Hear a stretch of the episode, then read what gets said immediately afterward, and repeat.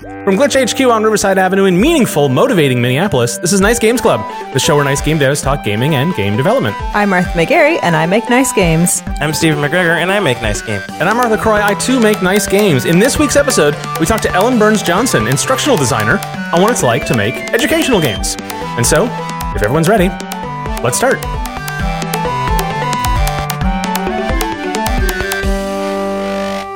Hi, Ellen. Hey. Welcome to the clubhouse. This is amazing. uh, so tell us a little bit about you and why we thought to bring you in. Well, I can answer the first part of that. Uh-huh. Um, I, uh, I'm an instructional designer. Uh, I've been doing that for about six years. Before that, I was a teacher.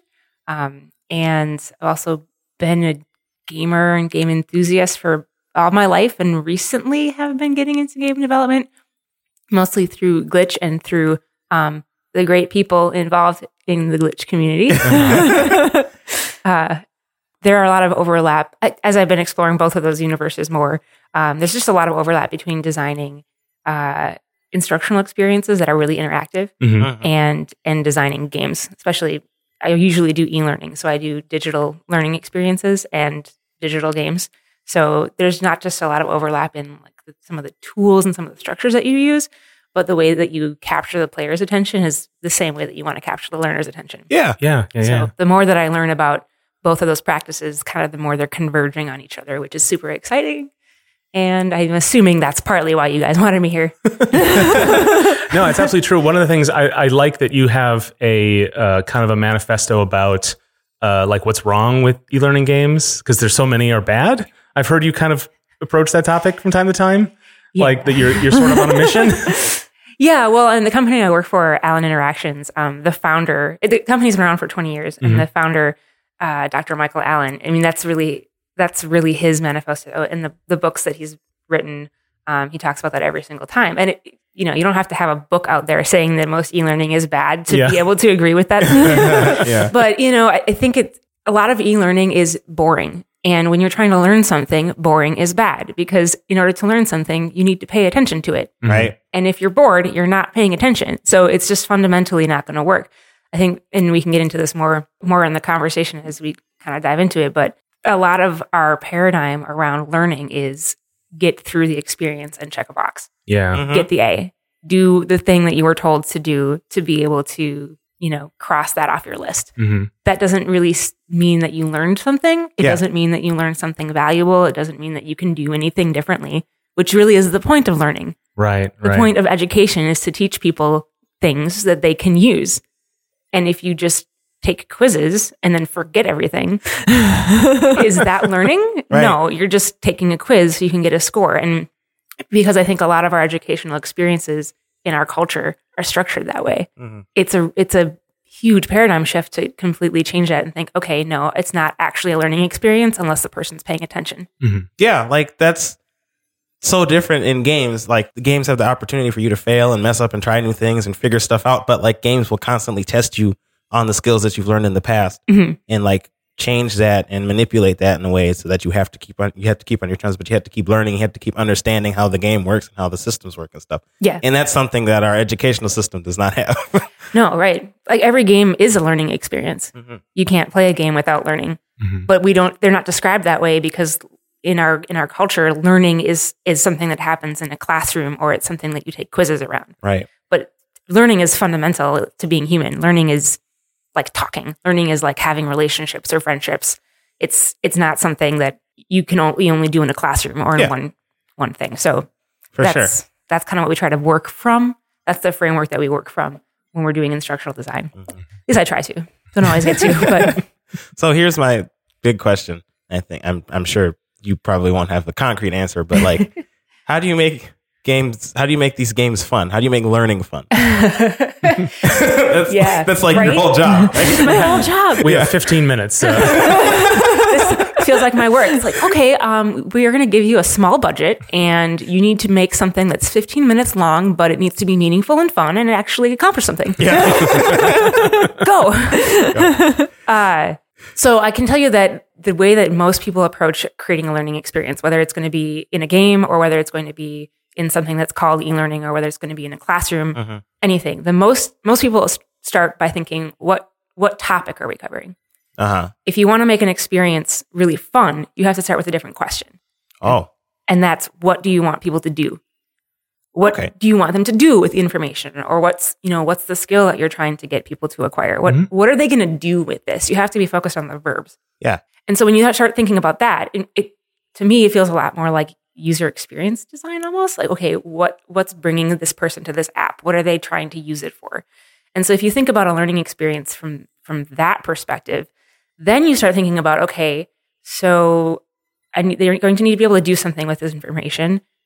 How do I get them to practice that mode of thinking or those skills in the learning environment? Because a lot of another thing that we tend to do is we tend to give a bunch of information first, and then we make people practice it. So you have to sit through a bunch of stuff, mm-hmm. and then you get the chance to apply it. Mm-hmm. Do games do that? Sometimes, and we hate that. Yeah, right. We actively avoid that. Right, we actively avoid it. Like, you learn the game by playing the game, yeah. and it introduces you to the skills just a little bit at a time, mm-hmm. Mm-hmm. and the environment a little bit at the time. You know, you don't have to read like a history of a novel. Of the world in a novel before you start reading the novel. You just start reading the novel, and it's learning is the same way. You learn skills and you learn you learn things best when you are practicing using them in the same context that you will actually be using them outside of the learning environment. So you, the idea is you build the learning environment in a way that scaffolds people to that. Mm. You build it with some of the systems and structures of the real world in, world in place. Mm-hmm. But it's an approximation, right? Because you don't just You know, if you're teaching someone to do taxes, you don't just like say, okay, go do your taxes. I mean, some people have to do that. That's yeah. kind of maybe how we all started. But if you were teaching someone to do that, you would start with a simplified version of it with some of the simple calculations and some of the simple parts of the form, and you build on that from, from that yeah. point. But the best way to the best way to learn it is by doing it a little bit at a time, yeah. adding more complexity mm-hmm. as yeah. you go along. I like I like the way you frame that, like figure out what it is you're trying to get the player to do instead of what you're trying to teach the player. Because uh, that's how I'm always saying this in the show. That's how you should approach your game. Figure out what the heck you're trying to do first, and then do that. Yeah. Um, I've been re- re- recently working on um, a bunch of different uh, educational games, games that are trying to teach people about certain things. Mm-hmm. And uh, I think this is this is how we're trying to approach it too. Like, we want to make the game fun, but we also want to make sure that we focus on what it is that the players are trying to do, and have that teach the subject that we're trying to teach. Mm-hmm. So I think that that's that's a wonderful way to go about it. Yeah. Yeah. Too many of these experiences, uh, like it's the cliche, it's just like an interactive slideshow kind of thing. It's mm-hmm. it's it's digital for its own sake rather than it actually being using any aspect of the medium. Mm-hmm. Um, and it it's kind of amazing how people don't realize that's a problem. Mm-hmm. Exactly.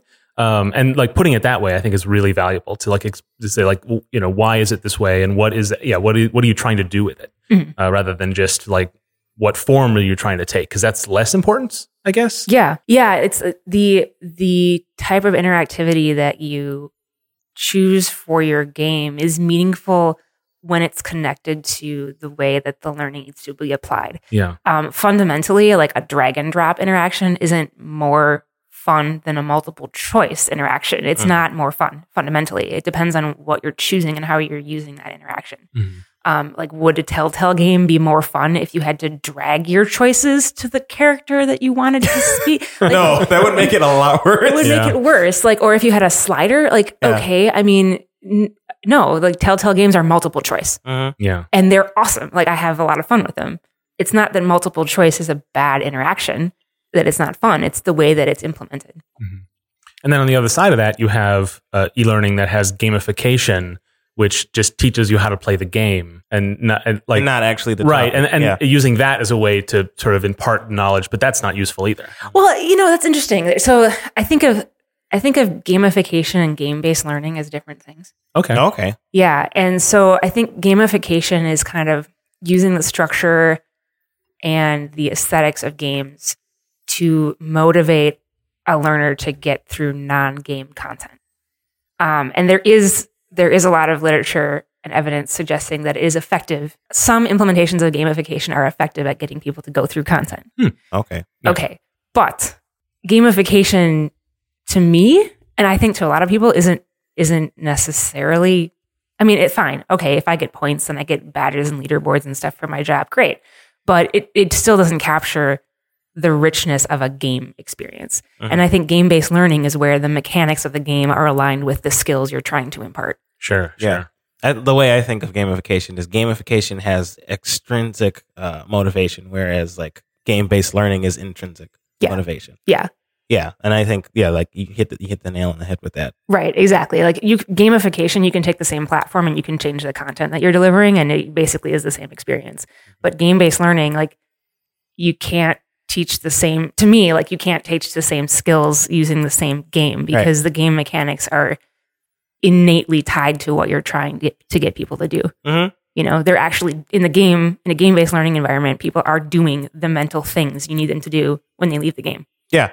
Yeah, that like reminds me of like different things like I've I had to uh, analyze or look up information about games because I was really into them mm-hmm. and I want to do better in them.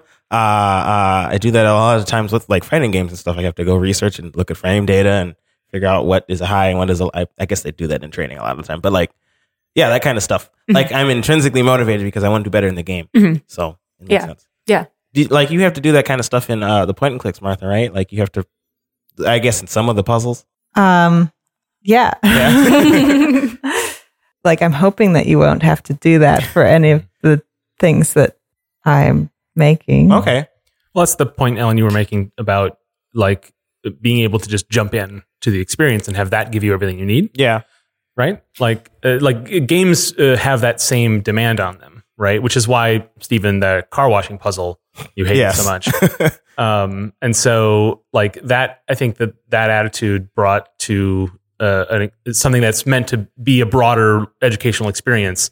Um, people will forget that because they don't realize that, yeah, the game is trying to teach you the systems of the game. Uh-huh. Mm-hmm. But when you're, and so when you make something that's educational, you think, oh, well, it's, there's more to it than that, but th- it's the same thing, I guess. Right. It's hard to talk about this stuff. Yeah. Yeah. Yeah. It, well, I, you know, Um, I think one of the interesting things is that even even as a game teaches you how to how it should be played, like how how you need to, what skills you need and what you need to think about it to progress in the game.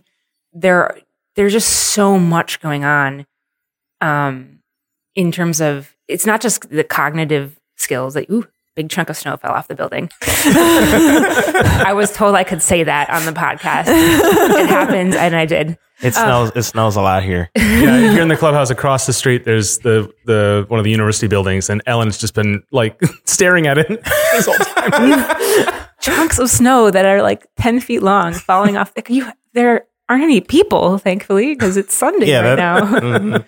Man. Anyway.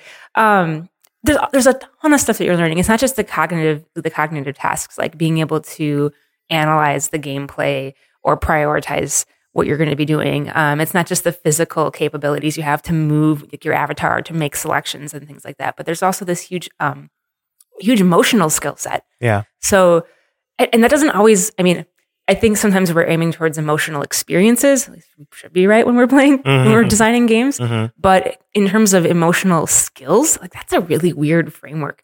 Um, to give you an example of what I'm talking about, I really like the game Thoth. Have, have I, any of you played Oh, that? I know what that is. That's the game where... No, maybe I don't. I might be wrong. Oh, I got really excited for a moment. I did, and, and I forgot. It's a twin-stick shooter where you basically, you're playing a little circle. Mm-hmm. And you shoot against these evil seeming cosmic squares. Yeah. Uh, so, and it's really tough. It's a really tough game. And especially for me, like, I'm not, I'm not great at um, like twitch reflexes kind of stuff. And mm. that's what this, this game is. But for me, it wasn't really so much about the twitch reflexes. Like each, the physics of each level are slightly different and you have to, you have to die a lot to be able to figure it out. But for me, like the skill that I got from that game, Um, the most important thing that I learned from that game was the, the emotional skill of being able to just set aside failure and try immediately again. Yeah. Mm-hmm. And just set it aside and go and not be frustrated and just keep working at it. Mm-hmm. Um, and just in, enjoy enjoy the experience of playing without needing the feeling of winning. Yeah, not a lot sense. Of people can say oh, they sure. can't have that. It took a long time. Yeah, it was yeah. really frustrating. But like there are the part of the way that the game is structured encourages that because when you die, it's not punitive. It's just you're your circle is gone mm-hmm. and there's this kind of scary noise and then you press one button and you're starting again. Mm-hmm. You know, it doesn't, it, it makes it really easy for you to start over and keep learning. So the game really supports you in it, your productive failure. And that is learning. Yeah. Um, so it reinforces that emotional skill of being able to persevere. Mm-hmm. Uh-huh. Now, the, I'm sure the game designers thought of that. um, but did they think of it as a learn? Did they think of it intentionally as a learning experience? I'm mm-hmm. assuming not. Mm. But it is. Mm-hmm. You know, and it could be used that way in a classroom or, you know, in someone's personal. It could be used with that intention. It yeah. just wasn't. In, it wasn't designed that way, even though it has that capability. So how do you design failure into a an e-learning experience? Yeah. Right? Because they very much, that's not usually the motivation when you're designing those things. It's sort of feels unnatural to have the player experience failure repeatedly. Right? Mm. We definitely, definitely believe in that. Yeah. Okay. we I do try to design opportunities for failure mm-hmm. in a learning experience. So the framework that we use, um, okay, so just to kind of back up, uh, in the work that I do when we're doing e-learning, we're typically doing it for bigger companies. Um, the budgets are a lot smaller than you have, well, than you'd have for a typical game. That's mm. not true. Um, but they're not really big and you have to get done really fast. You know, you have, I think the average life cycle is like twelve weeks and mm-hmm. that can be, I mean, it just, the, there's such a range of what the production quality needs to be. Sometimes, you know, you'll need to make fifteen minutes of seat time, quote unquote. Um, it's average, like what a user will take to get through that experience. Other times you're trying to make something that's an hour long and sometimes you have the same timeline and sometimes you don't. I mean, it's just really, there's a lot of variety. Uh-huh. Um, so to be able to get get to something that's meaningful and memorable and motivational in that short period of time, we start with a framework called C C A F. So we ask we ask the clients, the people who understand what we're trying to teach, like, okay, what's the context that people do this this thing in? Um, what is it? What does it look like to them? What do they see around them? What who, who's around them? What noises do they hear? What what do they feel? Um, what kind of pressures are they under? All right, what is what is the challenge? So the first C is context, the second C is challenge, um, and that's like, okay, what what would prompt somebody to act? Like, how would they know that this action needs to be taken? So, like, okay, you need to alert the security, you're building security, that someone is here that shouldn't be. What what do you see? What in the context indicates that you need to act? And what are the consequences if you don't? What are the consequences if you do? Mm-hmm. Um, that kind of ties into the challenge. The activity is like the actual interaction. So are you clicking? Are you dragging? Like, what's the best interactive metaphor for the action you need to take in real life? And then the feedback is the consequences. We try to depict the consequences of your actions, whether they're, you know, appropriate or not. Mm-hmm. Um, we try to depict that somehow, not just say correct or incorrect, but, yeah.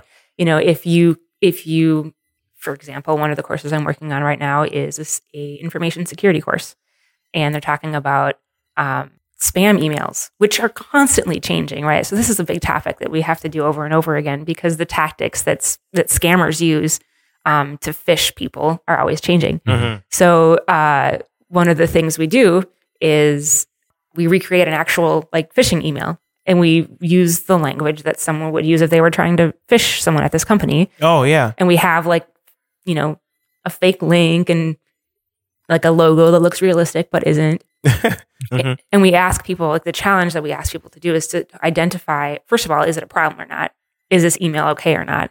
And the next thing is, okay, what are all the warning signs? If this is not an okay email, wh- what in this email suggests that? Um, yeah. And if, but you don't want people guessing and then getting it right and then feeling like they learned something if they really didn't. Right. If they if they get it wrong, we have to show them what can happen. Mm-hmm. And the, the reason for that is it, you have to show consequences. Otherwise, people aren't going to feel anything. Right. And if you don't feel anything, then it's just going to go elsewhere. It's not important. If if the learner doesn't feel something when they're learning, mm-hmm. then it's not important enough for them to remember. Mm-hmm. Yeah. So we try to say like, okay, well, you know, your computer has malware on it now, and it's spreading to everybody you email. Good job. Nice. Yeah. That reminds me of a game I played, I think last week or something, called, it was called Fake News, where you create fake news and you try to get as many followers as possible retweeting your stuff. Yeah. That was interesting because like I got to see what it was like to do that, and it was mm-hmm. weird in a bad way, yeah, but also in a good way. Was that a Global guess. Game Jam game? No, I don't oh, okay. think it was. It was made. It was made from by. I think it was made by a professor. Oh, so interesting. Okay. I can't remember, but well, maybe I'll put a link in the in the show notes. Um, yeah, some. I mean, some of the best experiences are are ones that are that have like a heightened or exaggerated versions of reality. Yeah, because then they become metaphors. Like they don't have to be literal mm-hmm. exactly. They can they can impart an idea more than an ex- a direct experience. Mm-hmm. So like an example like that seems like a really good way of making it sort of fun and engaging, and you exaggerate it without exaggerating the idea. Right. I mm-hmm. think. And yeah, that, it's like a tricky balance. Yeah, and you get to like try it, which. I mean, I don't want to actually try it, especially after I've done it now. Yeah, right? But yeah, you don't want people learning about malware and and phishing emails by clicking on a phishing email right, and getting right. malware. Like yeah. you want to give them a safe place to experiment with those concepts and and how to interact with those things without actually infecting your entire company network, mm-hmm. right? Yeah. yeah, yeah, that doesn't seem good. No, no. But if you're just saying, well, malware's bad and you shouldn't click on emails that you don't recognize, it's just not enough. Like everyone knows that. It's like saying you should eat more vegetables. Everyone knows that. Everyone knows that. People don't. Why? It's it's not because people don't know. There's a difference between knowing and acting. Yeah, mm-hmm. for sure, for sure. Um, I want to know about like how to encourage people to learn about uh, the topics you're trying to teach them outside of the game. Because, like, oh, when I was talking about with the fighting games and stuff, like, I actively want to learn about the frames and stuff because I want to get better at the fighting game. And so I know that, like, that happens in, in some games, like, in, in Fez, for example. I, I brought it up on the show before, but, like, I learned about cryptography so I could get all of the stupid uh, cubes or whatever you needed to get. It's really frustrating. But, like, I learned something from it, and it, it was beneficial. And I'm wondering, like, how do you get people to, uh, after playing through the game, spark spark something in them to have them research more about certain topics? Oh, that's really interesting. I don't have a lot of direct experience with that structure. We, we okay. always we do try to in, in any of the interactions and activities that we create, we try to give people opportunities to go further and learn more if they want to. Yeah. Um, we try to level we try to identify a base level of skill that mm-hmm. people should be able to apply when they're done with the learning experience. Okay. And then we try to make it essential that they can demonstrate that skill to that level in the learning experience just to be able to complete it. So we mm-hmm. talked about there's more snow. Um, we talked about we talked about like the idea of just sitting through an experience and checking a box, mm-hmm. not being indicative of real learning. Yeah. Well, one thing you can do is you can structure your learning experience so that to quote unquote pass, you actually have to apply the skill mm-hmm. successfully. Yeah. So if If you have an activity in your learning experience that's that's challenging to the level that you need it to be, um, so that you can feel confident that learners can apply the skill when they leave, then uh, then you're then you're done. If they've passed, then they can do the thing. Yeah. yeah. Um, if you want to encourage people to go and learn more about a specific topic after the fact, I think the best thing you can do is to make that part of the experience really interesting and sure. then make it easy for them to dig in afterwards. Yeah. Uh, I'm trying to think of an example. That was the strategy I was thinking of. Yeah. Is like. Maybe you get really engrossed in a, in the narrative or a story of something, and then uh, and the characters like uh, talk about uh, astrophysics. I can't come up with another topic. uh, and so like uh, you read about their thing, and you're like, wow, why are they so interested in astrophysics? I want to know more about astrophysics. Mm-hmm. So you like look it up on Wikipedia or something, and that leads you to articles, and that leads you to stu- the studies. And mm-hmm. yeah, I yeah. don't know. It might spark something just because you're relating to a character or or a narrative choice or whatever.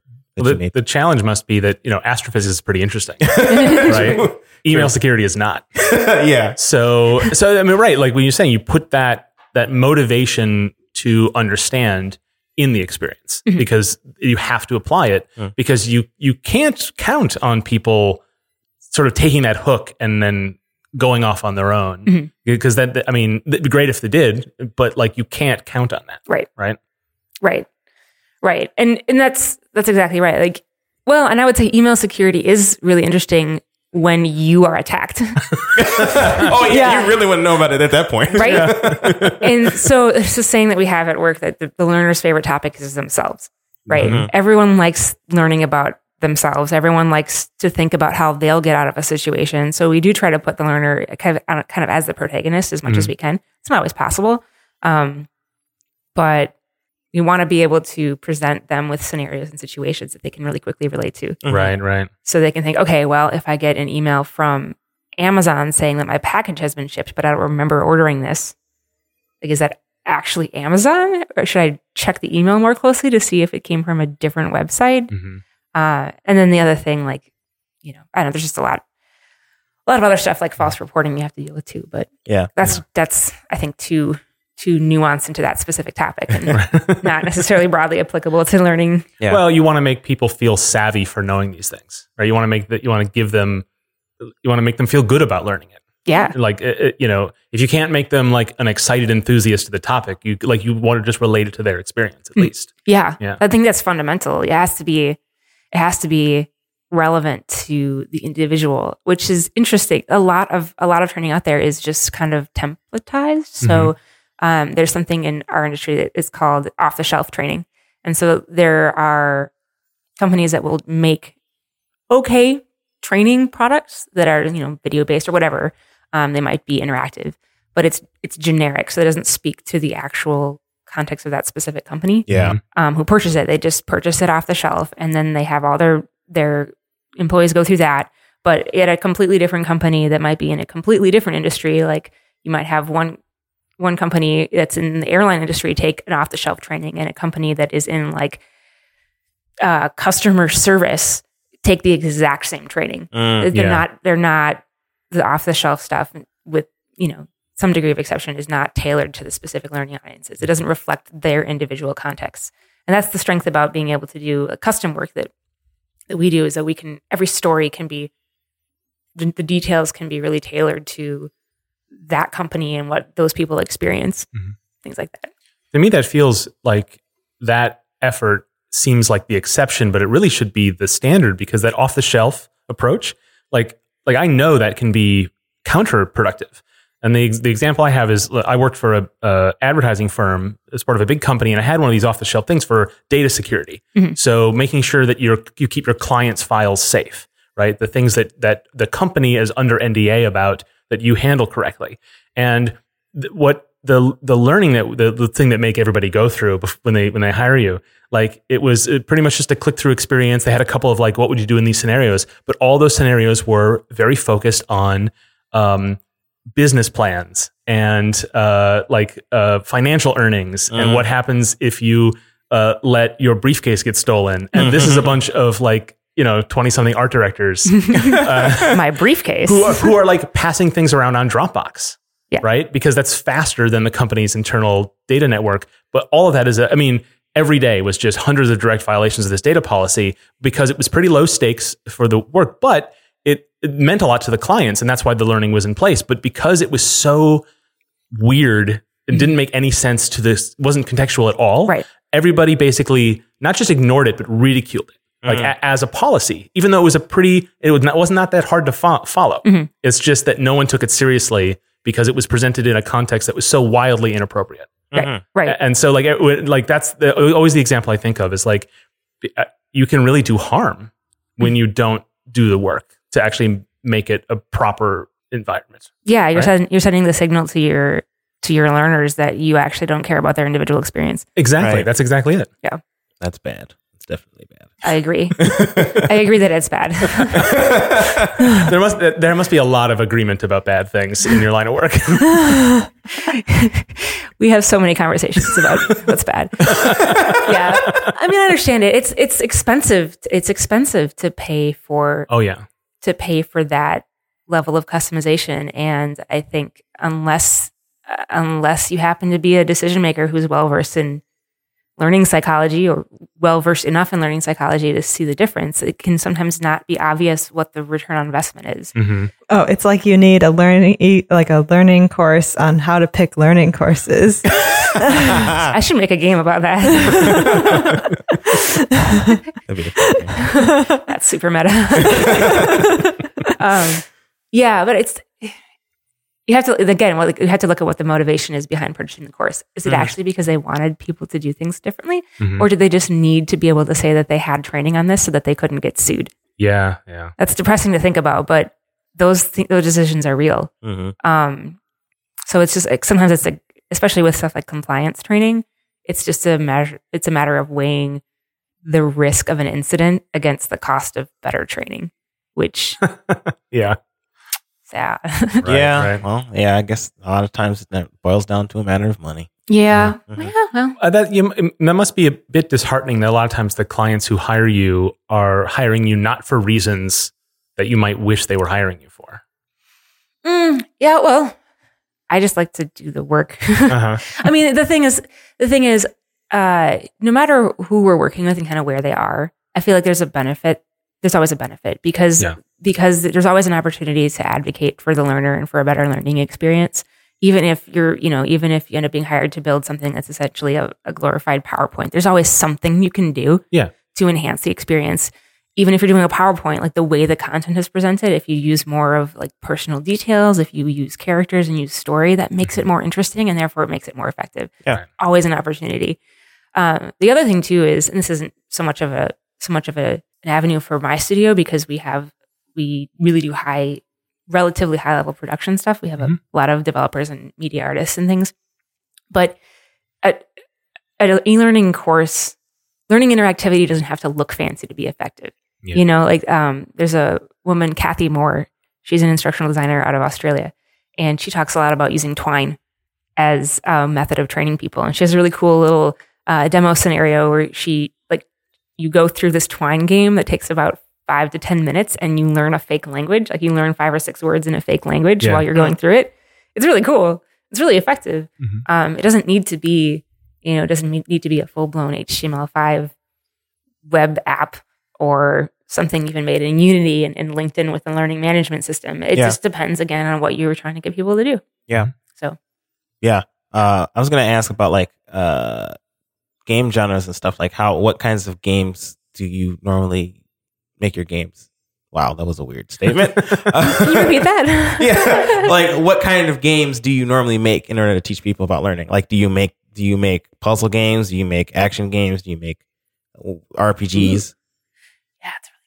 Yeah, that's um, I would like to play a ninety-hour J R P G for like compliance training. I don't think that exists, but maybe it should. Now I want to make it. um, uh, let's see. I think I think the structure that we probably use the most often would be like a branching conversation, mm. um, because a lot in some form or another. Some of them are more complex than others, but a lot of the skills that people need in the workplace are interpersonal.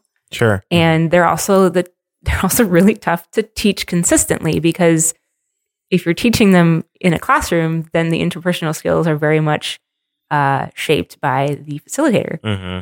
Because the facilitator is a person, they're also an individual and they have a specific communication style. And it also depends on who you're in the classroom with because you're interacting with them.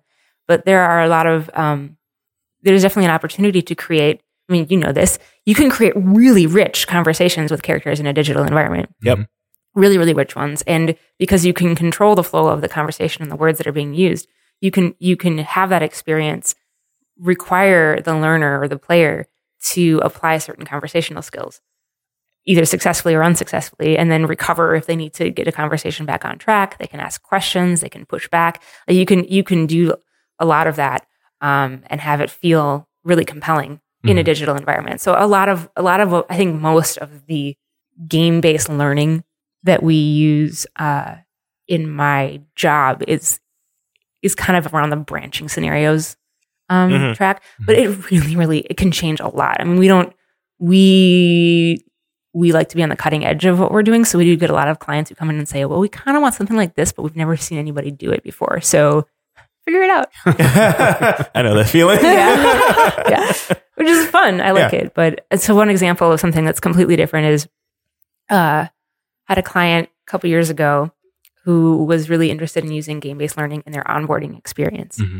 And they are an early childhood um, education company mm-hmm. that partners with large institutions like colleges and um, like hospitals, medical insurance companies, big corporate campuses to, to provide childcare for the people who work there. And they wanted to make their onboarding experience for new employees as, you know, as rich and as fun as the experience was for the kids who were there in their classrooms, which is great. I love that because mm-hmm. just because you, you know, because, just because you turn eighteen doesn't mean learning just gets to be boring now. It should be fun all the time. Mm-hmm. Um, although I guess sometimes learning gets boring before eighteen. Anyway, sad. Different topic, different podcast. Um, But yeah, so what we did was uh, we picked one topic and the topic was like classroom safety. And so we built a little tiny classroom mm-hmm. and we built like a little tiny teacher avatar and a little tiny, a bunch of little tiny kids that just started crawling around and getting into trouble. And so you had to run all, all around the classroom and um, like prevent kids from getting hurt. Um, very much like with the same kind of pacing and situations that you'd find, I mean, the exact same pacing and situations that you'd find in a real infant classroom yeah. or toddler classroom. And, and depending on the age group, they were getting into different things. Like the infants would crawl out of sight. Well, you, the law, at least here in Minnesota, is you have to keep them, you have to keep all infants in, in sight. You have to actually be able to have line of sight contact to infants. Mm-hmm. If they're toddlers, I don't think, if they, if they're a different age group, you don't necessarily have to have line of sight, but you yeah. have to be able to hear them. Mm-hmm. So there are different laws that are in place for different age groups, and we had to reflect that in the interaction. Um, and it was all based on a timer because you have to act really quickly. Mm-hmm. Um, there were some consequences. Like, I think there was one situation where a kid that got stung by a bee, but the kid was allergic. And if you oh, didn't no. follow the steps right, then there was like a little emergency pop up. Ah. It was sad.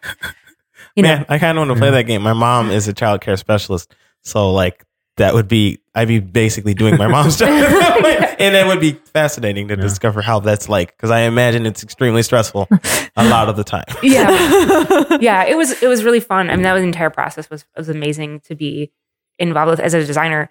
Um, because we get to do a lot of user testing and play mm-hmm. testing and mm-hmm. seeing people who actually did the work go through the game and say, yep, this happens. Yeah. This, oh, and to get things wrong, we had veteran teachers come in and play the game. Yeah. Mm-hmm. And they made mistakes. Mm-hmm.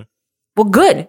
Yeah. We want them to make mistakes. That means they didn't know something that they needed to know. They might not have learned if they were just given a piece of mm-hmm. paper or something to listen to, or, you know, was playing the game and actually being put at risk in that situation, yeah. having having the risk of failure, which yeah. made them pay attention and help yeah, them learn. Yeah. Mm-hmm. Man, that feels so powerful. Yeah. Well, it's it, it it's interesting because that's a more rich, more gamey kind of experience than maybe what you normally do, but it's really the same. It's virtualizing the experience. Yes. And so it, it isn't really any different. It's just the, the form it takes is different, and that is not that big a differentiator, other than maybe being a little more exciting to work on, right? Yeah, like the mechanics are really different. Yeah. Um, The mechanics were were different than a lot of the interactive training that we build. Yeah. But the process of getting there wasn't really any different. And we're always, I'm, I'm always trying to push the envelope with something, even if it's like, okay, we're doing this kind of training, which means it's probably going to end up being this this model, because if the learning experience is, if the target, um, if the target behor- performance or behavior is the same, mm-hmm. then you're going to want a similar structure to get people there. So even if you end up using this like similar game structures over and over again, the context is always different, and the stories are always different, and the mm-hmm. media that you're using to reflect the, the company's brand is really different. And so there's always opportunity to to be creative and to bring it to life in a different way. Yeah, yeah. A, a recent example that got mainstream attention was also an onboarding thing for K F C. Hmm. Did you hear about this? There's a there's a virtual reality experience where you learned how to do all the stuff at a kitchen yeah. in K F C, and it was it was and it was, it was silly because it was sort of branded, like their advertising is branded, mm-hmm. but it was meant to like for new employees. But then they just released it for free for everybody yeah. oh, because it was like fun enough apparently. Mm-hmm. Um, like, do you see a lot of interest in uh, maybe just because it's exciting, like V R experiences and more immersive experiences, stuff like that? And do you ever have to talk a client down from some of that stuff? I'm really glad you asked about that. That's a that's a really big topic in yeah. the training industry right now. Is um, is using V R, and when it's when it is useful um, to get into that framework. Yeah, I I think with something like like cooking, I can, I think it can be really really beneficial, because mm-hmm. you the, the physical environment is so critical. Being able to just to get your unconscious mind comfortable with what's around you and be able to move and, you know, navigate around other people in the space. I think that V R, um, because it has that three D component and it, because it puts you in there, is really a powerful um, powerful tool for for that. Uh, I think that when it comes to like compliance training and checking emails, it's probably not a good use of uh-huh. resources. Yeah. You could sit in a virtual desk and check your virtual emails. Yeah. Right. Oh, that reminds me of one of those games we played during the, the Ludum Dares. That was oh, a stressful yeah. game where you, like, you had to check your email and pay attention to people, and, and all these things were happening around you. And I was just like, I just want to look at the computer. That was, that was a game. Well, it's it, it, it an experience like that for might be exciting to do, but you would come away excited about that experience, not about the, the content. Yeah. Yeah. Right? It would overshadow it in a way. Potentially. Yeah. I yeah. mean, I'm not saying it can't be done and it can't be done well. Sure. It's again, it's just a matter of, is it, is the additional fidelity worth the improvement in the learning? Yeah. yeah. Right. And so that's why it's important to have clear targets as much as possible when you start, because no one's going to learn everything. There's a limited amount of space in the human. I mean, I don't know if we figured it out, but like you're not going to get someone to become a compliance expert when their job is troubleshooting or something, like being an analyst. They're just not, you know, they have other stuff to be doing. Right. So you have to figure out what's the, what do you actually need them to be able to do? Right. right. Um, I think it'd be cool to, I think it'd be cool to try to make a compliance game in V R just for the heck of it. But I don't know if I'd ever yeah. recommend it for, mm-hmm. for a client, because it's just a lot of, like, then the effort is actually being going, is really going into making it a V R experience. Right. It's not into making effective training, it's to mm-hmm. making a V R experience. And if yeah. you're just going to put effort into making a V R experience, there's probably a better way, like mm-hmm. a better path for that. Right, right. It depends on what the goal is. Well, you said you'd like to try it, but it does, do you do a lot of prototyping and testing for things like that? Because you, you have instincts about what works and doesn't, but you don't always know, right? Yeah, we're kind of, um, we're just starting to explore that. Um, in the company right now, so I don't have a great answer for you mm-hmm. at the point at this point. But uh, but yeah, I mean, we're we would be prototyping in it. I haven't figured out a great way or have a method yet for doing that yeah. in our space. Um, well, I know that you know mm-hmm. when you work with clients, like they don't they don't give you money for test runs. Like it's part of it. Yeah, they just give us a budget and we we divide it up. But yeah, I mean, it's uh, I don't know. It there are a lot of There are more and more V R experiences that are specifically built around instruction mm-hmm. um, or learning of some some sort. Yeah. And it's really, really cool stuff. Really, really cool stuff. Yeah. For sure. I've always wanted to make a beekeeping V R game so people could learn how to beekeep. Mm-hmm. That'd be a great idea. Yeah. That's perfect, because then you don't, you know, the V R bees are not going to sting you. Yeah. yeah. That's true. Yeah. You know, even experiential, just getting people comfortable with the idea of being in that suit and being in that environment, it wouldn't even have to be much more than, like, that's a big part of it alone, right? Mm-hmm. So, like, yeah, the experiences like that where, where yeah, virtualizing the, the actual space, um, tons of possibilities there. Yeah. Yeah, I think anything where the we're executing on the skill, whether it's an emotional skill or whether it's a cognitive skill or a physical skill, whenever executing on this skill requires some kind of three D movement, mm-hmm. then V R is a really good candidate. Mm-hmm. Um, I really hate heights. I hate heights. I'm so afraid of heights. And I was in a I was in V R the other day, and I can't remember what, what experience it was. I can't remember what game, but I ended up on the top of a skyscraper on like a wooden plank. Oh. And I was walking out over the street, and everyone who was around me was like, jump off the plank, jump off the plank. Oh my goodness. Like, I can't do this. I can't do this. And I, I, I literally could not move my feet. I wanted, I wanted to do it, but I could not move my feet mm-hmm. off the plank. My mm-hmm. brain, like the lizard brain was just not doing it. The lizard brain was not going to let me do it. I had to close my eyes and move my foot, like one foot off to the side yeah. to get that part of my brain to recognize that it was an illusion and there was still a floor. Mm-hmm. And then I could step it off. I could step off the, the plank, even with my eyes open. And just, I was like floating hundreds of feet off the ground. And it was really, it was, it was really cool to kind of observe my mind adopt that new reality. Yeah. And it was, um, it taught me a skill. It actually taught me like a skill that I can use to be more in control of my emotions when I'm in a place that's high. Mm-hmm. I mean, I'm not going to like climb to the top of the Carlson building and put my foot out. But, you know, but it didn't I, teach you Wile E. Coyote skills. It didn't, it didn't give me any magical cartoon abilities. No. Uh, but, it did teach me that if I can, if I can just close my eyes for a bit and like focus on my feet being stable, I can get control of that anxiety. Right, mm. right. And that was just the thirty seconds in a V R yeah. experience. It's really right, cool. You taught yourself to tell you to remind yourself what was real, even though the game was telling you what was false. Right, it's kind of almost meta in a way. Yeah, like the game, the game, the visual cues in the game and the auditory cues in the game were saying you're really high up. You're really high up. Mm-hmm. Um, and the challenge that, you know, you think about, if you think about the C C A F components I was talking about earlier, um, if you frame that that small moment in terms of C C A F, the context was I was high off the ground in a virtual environment. The challenge was step off the plank. And the activity was move your feet. Mm-hmm. And the feedback was open your eyes and see if you're dead. And I wasn't, right? So I, I, that it's a really, really small example of how that works. But um, that wasn't, it's interesting. I, I think that was actually part of the experience that that was supposed to, was supposed to evoke. Why, why did they put a plank at the top of a skyscraper in a V R game? Because they were daring people to to jump off of it. Like, that's why they did it. Um, did they think of it as a way of teaching emotional skills? Maybe, but uh, but yeah, I, I I don't think that would be as an that that would not have been nearly as effective. I don't think it could be effective really at all in a two D space. Yeah, it had to be three D. Mm-hmm. Otherwise, it just wouldn't have been real enough to evoke that emotional response yeah. for me, and it wouldn't have evoked. It wouldn't have felt risky. And then if it wasn't risky, then I would not have needed to close my eyes and mm-hmm. I wouldn't have practiced that skill. Cool, cool. Um, I want to know about examples of things we've all learned from games. I already brought up mine with cryptography. Now I'm a cryptography expert expert because of the dang game. You know, it's it's funny you use that as a positive example because I remember when you talked about it in the show last. Oh, no, it's extremely, it was extremely frustrating when I did it. And you described it as a, a, a thing you're not interested in knowing. I'm not. I didn't want to know about cryptography, but the game made me, and I didn't even have to do all of that work. That's how strong the experience was. Uh, yeah.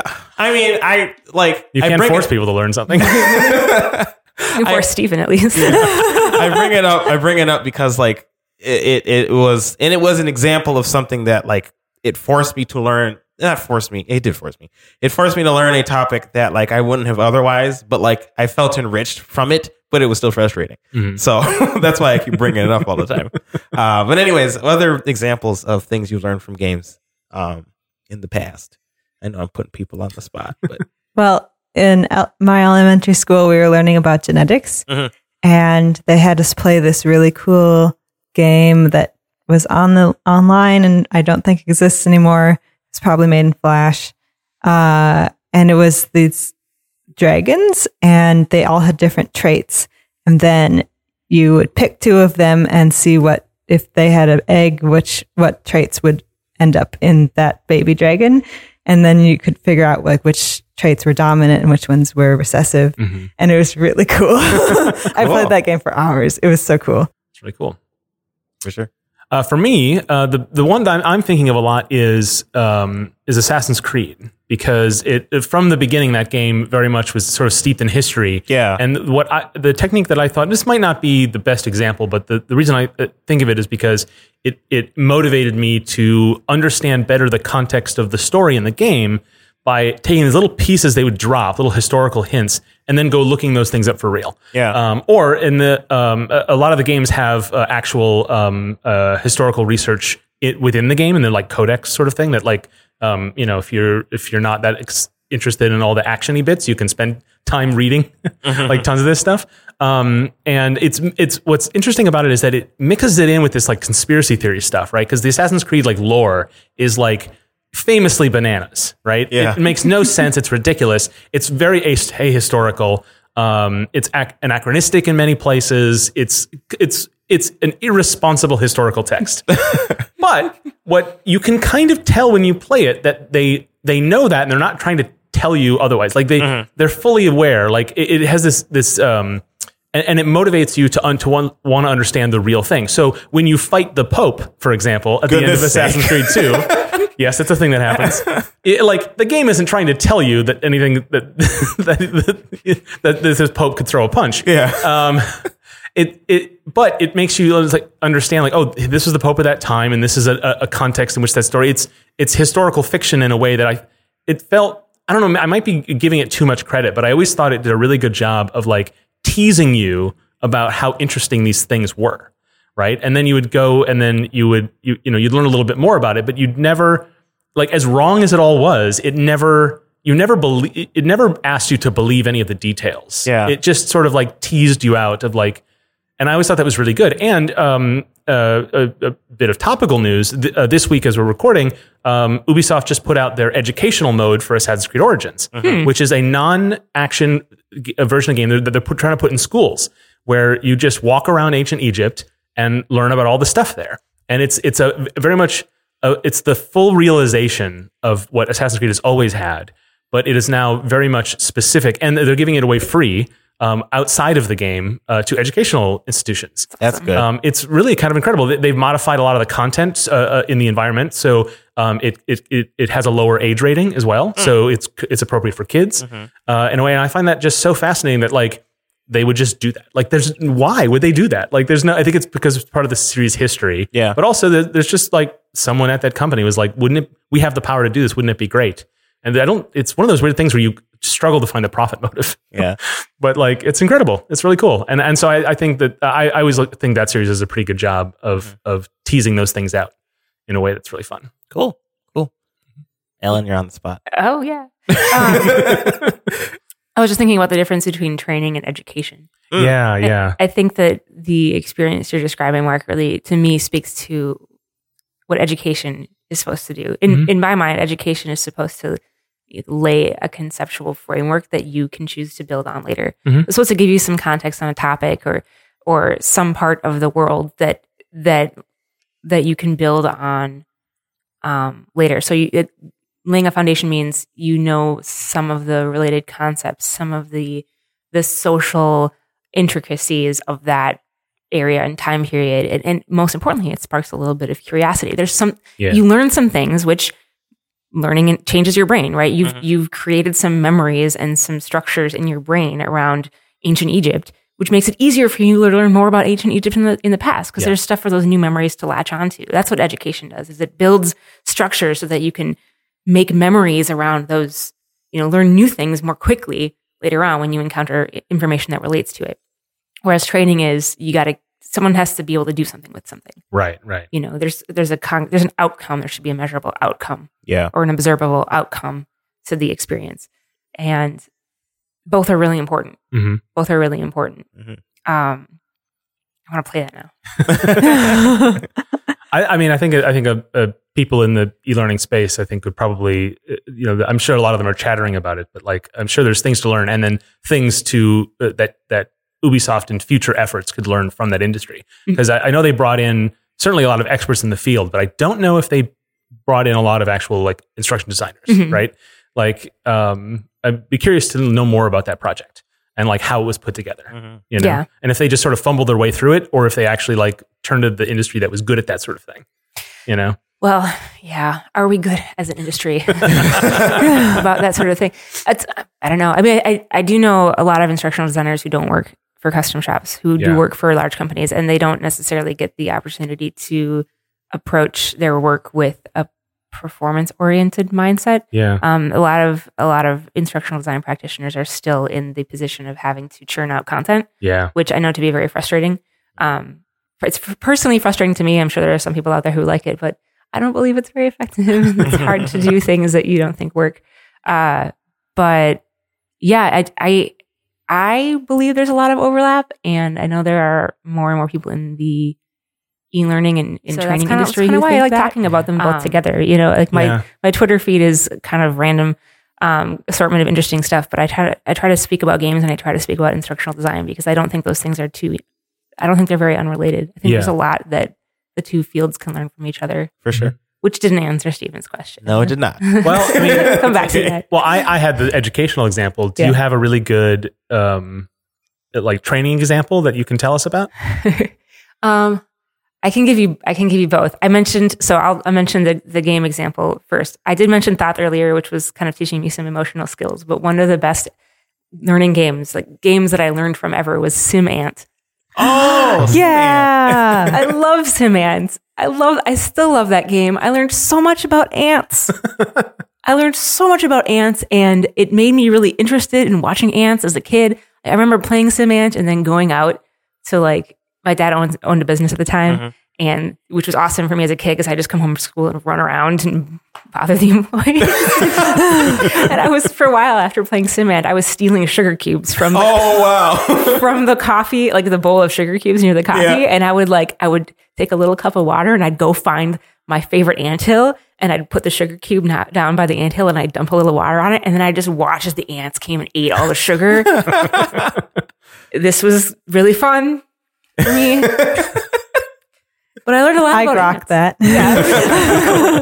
Really, I still, I still sometimes notice when ants are doing weird things. Mm-hmm. And I, I don't know. It's just, again, it was, it wasn't that I ever have the ability to apply the skill of being an egg-laying ant queen like I did in the game. Um, that's not my life. But it, it laid a framework that helped me learn a lot more about ants and mm-hmm. probably other insects. And probably, I mean, if you tie it back, probably a lot about like social, what is it? Social insect? I don't know. Yeah. Social bugs. Social, social bugs. Yeah. Social bugs. um, fun term. Yeah. As far as, uh, as far as learning experiences that have taught me how to do something, it's weird because uh, I do take a lot of e-learning. Um, usually the e-learning that I'm taking is either stuff that we've made as a company mm-hmm. or it's it's stuff that the, our clients are bringing in as an example of what their current thing is. Like, yeah. This is what we have now. We want you to make it better. So in the case of the former, I, I usually do learn a lot um, about whatever topic it is. In the case of the latter, I'm usually looking at it going, okay, this is something we can improve on. This is something mm-hmm. we could, would want to polish. I think there's an opportunity to improve something here. The uh, I always learn a ton about whatever subject matter I'm writing about as the instructional designer, because I have to I have to underst- I have to be able to understand the skills well enough and the context well enough and the whole framework of performance well enough to be able to create an approximation of the experience that can be used for an instructional reason. Mm-hmm. And one of the things that just keeps coming back is software training, mm. um, which probably everyone thinks of as really boring. But the way that we do it is we we kind of make like a level out of it. So we give somebody a scenario, like a task in the software, and we say, okay, well, this customer's called in and they're they're really upset about this. So see if you can get them back on track and if you can find their order. And and we break it up into really small pieces, like, and each each task is about ten to fifteen minutes long, so about like a level.